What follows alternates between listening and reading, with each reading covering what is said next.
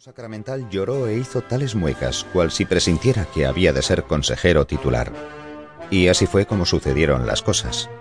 Hemos citado estos hechos con objeto de que el lector se convenza de que todo tenía que suceder así y que habría sido imposible darle otro nombre. ¿Cuándo y en qué época entró en el departamento ministerial y quién le colocó allí? Nadie podría decirlo. Cuantos directores y jefes pasaron le habían visto siempre en el mismo sitio, en idéntica postura con la misma categoría de copista, de modo que se podía creer que había nacido así en este mundo, completamente formado, con uniforme y la serie de calvas sobre la frente. En el departamento nadie le mostraba el menor respeto. Las ordenanzas no solo se movían de su sitio cuando él pasaba, sino que ni siquiera le miraban, como si se tratara solo de una mosca que pasara volando por la sala de espera.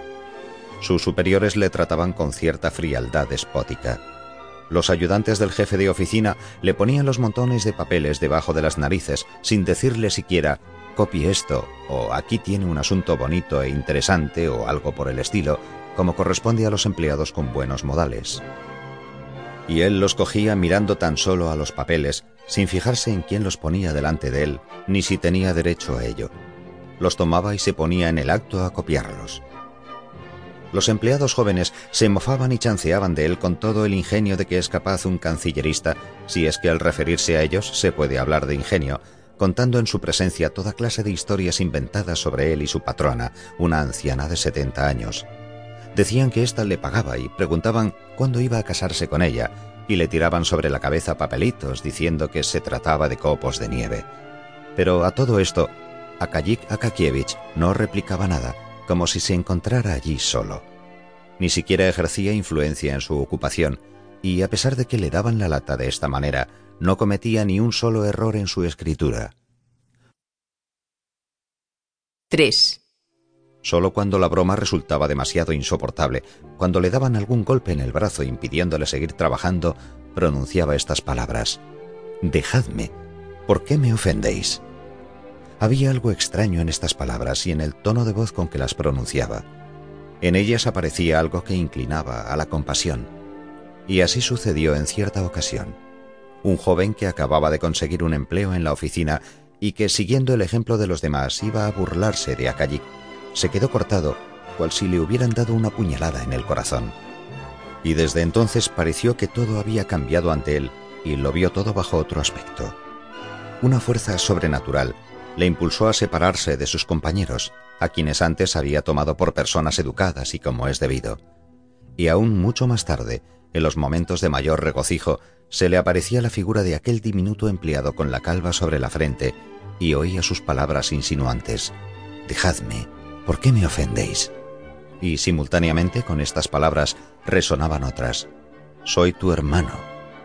El pobre infeliz se tapaba la cara con las manos y más de una vez en el curso de su vida se estremeció al ver cuánta inhumanidad hay en el hombre y cuánta dureza y grosería encubren los modales de una supuesta educación selecta y esmerada. Y, Dios mío, hasta en las personas que pasaban por nobles y honradas. Difícilmente se encontraría un hombre que viviera cumpliendo tan celosamente con sus deberes y, es poco decir, que trabajara con tanta afición y esmero. Allí, copiando documentos, se abría ante él un mundo más pintoresco y placentero. En su cara se reflejaba el gozo que experimentaba. Algunas letras eran sus favoritas, y cuando daba con ellas estaba como fuera de sí. Sonreía, parpadeaba y se ayudaba con los labios, de manera que resultaba hasta posible leer en su rostro cada letra que trazaba su pluma. Si le hubieran dado una recompensa a su celo, tal vez con gran asombro por su parte hubiera conseguido ser ya consejero de Estado pero, como decían sus compañeros bromistas, en vez de una condecoración de ojal, tenía hemorroides en los riñones. Por otra parte, no se puede afirmar que no se le hiciera ningún caso.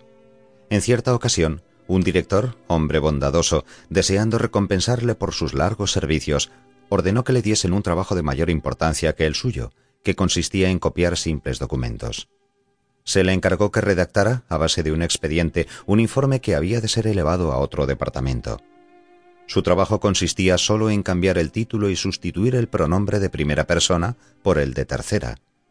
Esto le dio tanto trabajo que, todo sudoroso, no hacía más que pasarse la mano por la frente hasta que por fin acabó por exclamar No, Será mejor que me dé a copiar algo.